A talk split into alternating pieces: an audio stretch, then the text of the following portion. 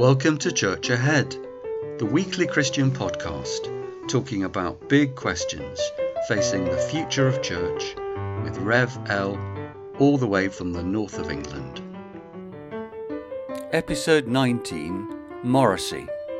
Today's song is Every Day is Like Sunday. And if you don't know the song or haven't heard it, can I suggest that you go to YouTube and look up a particular performance of the song? Put in Every Day is Like Sunday Move, and you'll see the 4 minutes 37 performance at Old Trafford in 2004. There's a prize for anybody who can spot me in the crowd, and another prize for anybody who can count the number of times we see Morrissey genuflecting. So, welcome back to Los Angeles for the second week of Church Ahead 2022 Summer Pop Festival. Last week we had the Bangles playing Manic Monday. Couldn't you feel the Californian sunshine in that lovely song? Well, we've got a very different artist on stage today. Stephen Patrick Morrissey has lived in LA for most of his life, but the place he's most famously associated with is Manchester, where he grew up. The adjectives most commonly associated with Morrissey are miserable, downbeat, depressed. His most famous song about Manchester begins, The rain falls hard on a humdrum town. And of course, his best known lyric, tabloid editors use again and again, Heaven knows I'm miserable now. Morrissey might live in LA, but his spirit has never really left rain soaked 1980s Manchester, raging against Margaret Thatcher laying waste to industrial northern England. She spoiled everything, yes, even the weather. Morrissey is a divisive figure with a fiercely loyal fan base and a lot of enemies who can't stand him. Some of his fans call themselves apostles. I've seen him perform several times, and I'm always struck by how miserable his followers look. What many of them say is Morrissey is the only one who can express their pain and their sense of feeling like an outsider. You don't go to Morrissey if you want cheering up. I've told you some of his downbeat lyrics, and he enunciates his words very clearly when he sings. But the truth is, he expresses these dark feelings very powerfully just through the music alone and the inflections in his voice and his expressive face. We would get the point even without the words. Early on in this podcast, in episode 2, we looked at the art of L.S. Lowry, and I talked about how he paints not just the physical landscape of industrial northern England, but the spiritual landscape.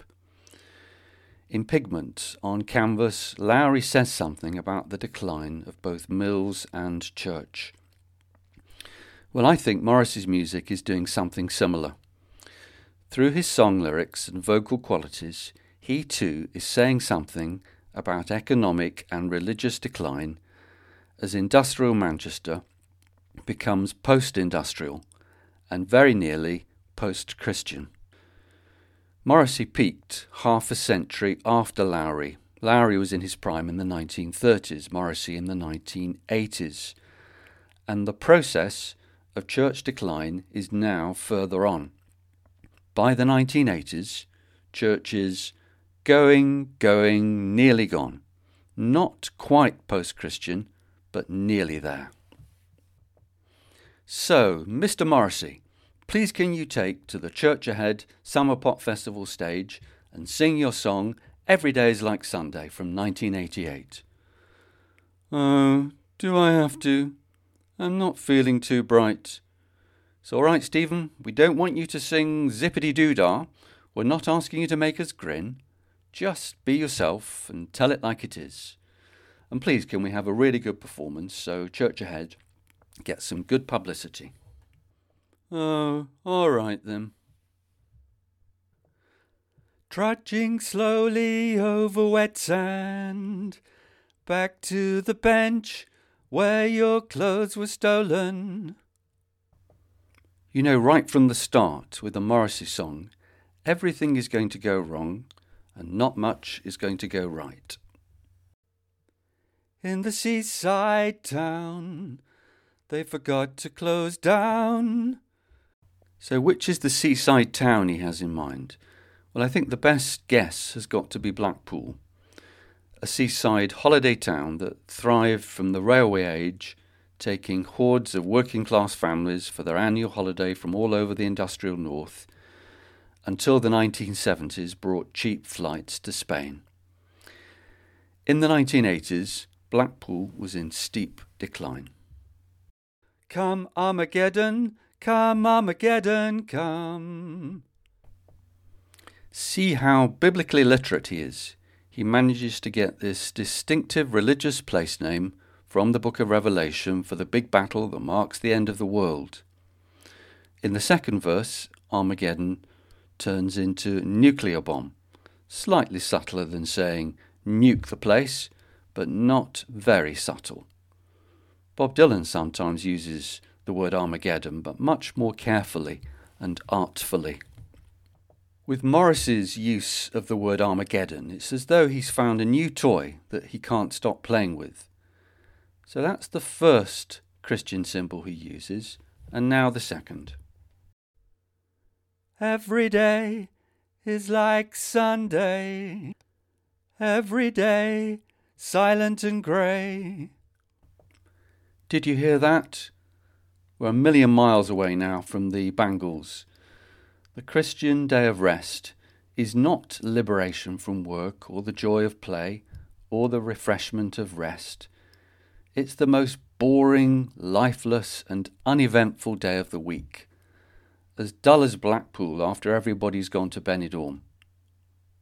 I wonder how many low paid workers forced to work on Sunday today would love to go back to a Sunday that was silent and grey. So, how should we see Morrissey's use of these Christian symbols, Armageddon and Sunday? And if you've seen him perform, you'll have noticed other bits of church he uses. These days, he generally performs on stage with a bishop's type pectoral cross, about four inches long, pinned to his waist. And of course, one of his favourite gestures on stage has always been to genuflect and cross himself. So, how should we interpret this? Most of us are familiar with the word appropriation in terms of cultural sensitivity. It's frowned on, for instance, when white people take black people's culture and try to use it as though it were their own. Well, what I see in Morrissey is a sort of religious appropriation.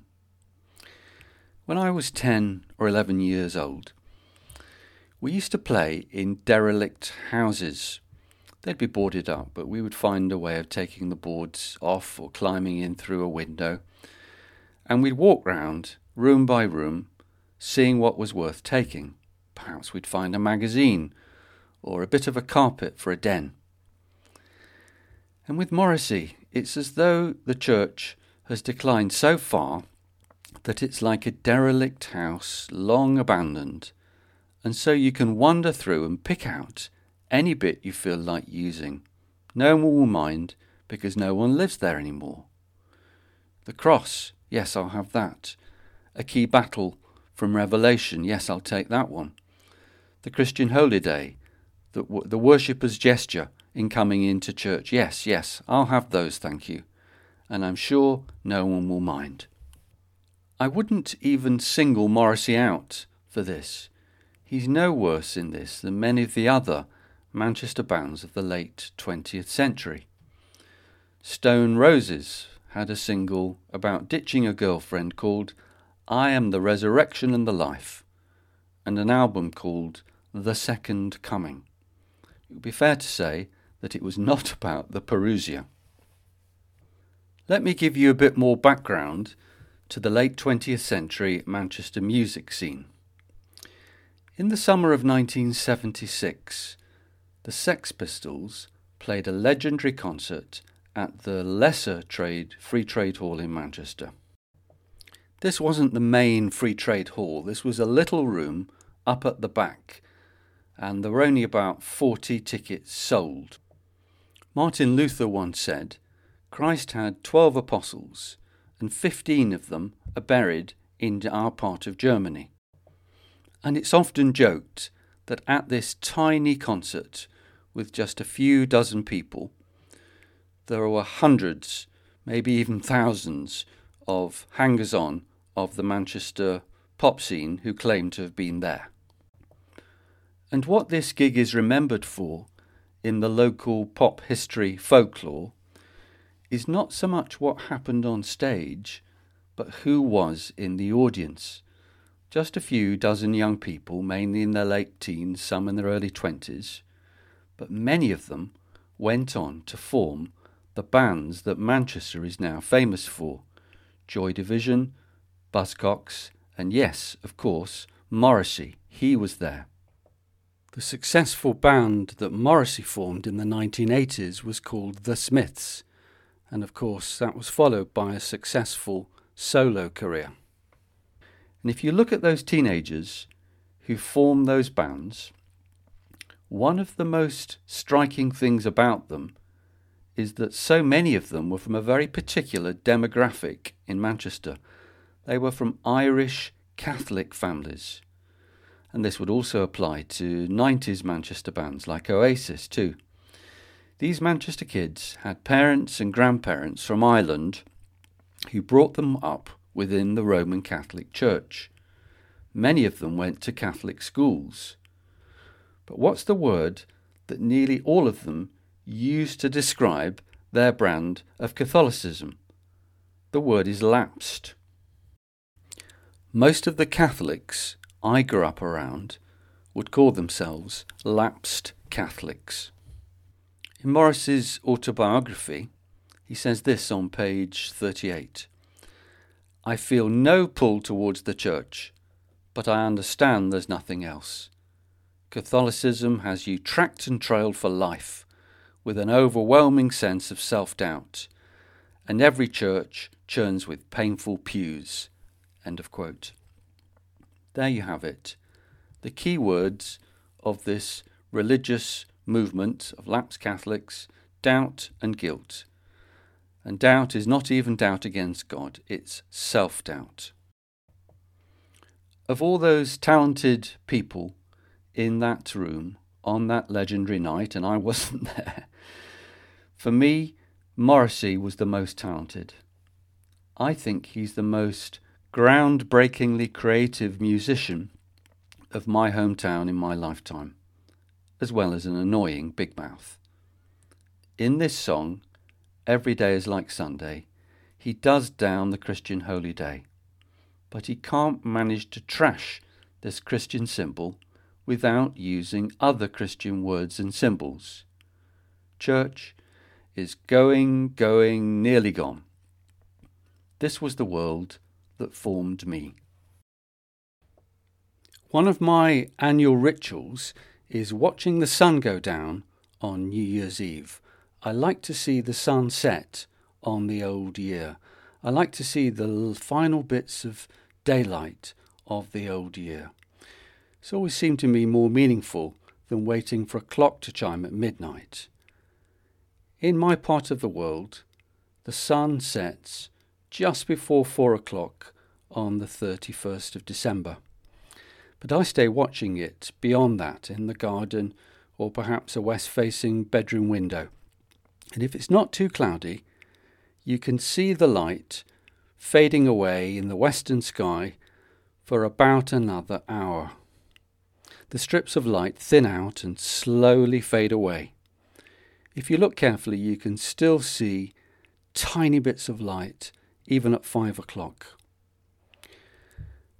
I've lived in an age and a place where Christianity is fading away, at least in the mainstream culture it is.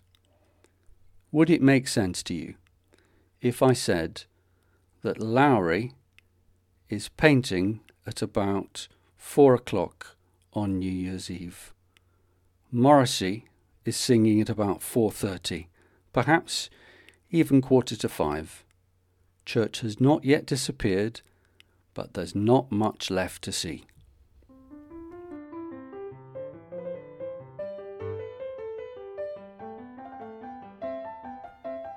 That's the end of Church Ahead Summer Pop Festival, and that's the end of Series 1.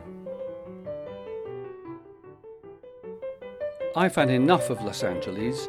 I'm going back to the north of England I'd rather have Blackpool. Thank you for listening to episode 19 of Series 1. We're going to have a little break throughout August, and Series 2 will begin first Friday of September 2022. Let me ask you a little favour. To make sure that you don't miss it, please could you press subscribe on your platform that you listen to this thing on right now. Come Armageddon, come Armageddon, come.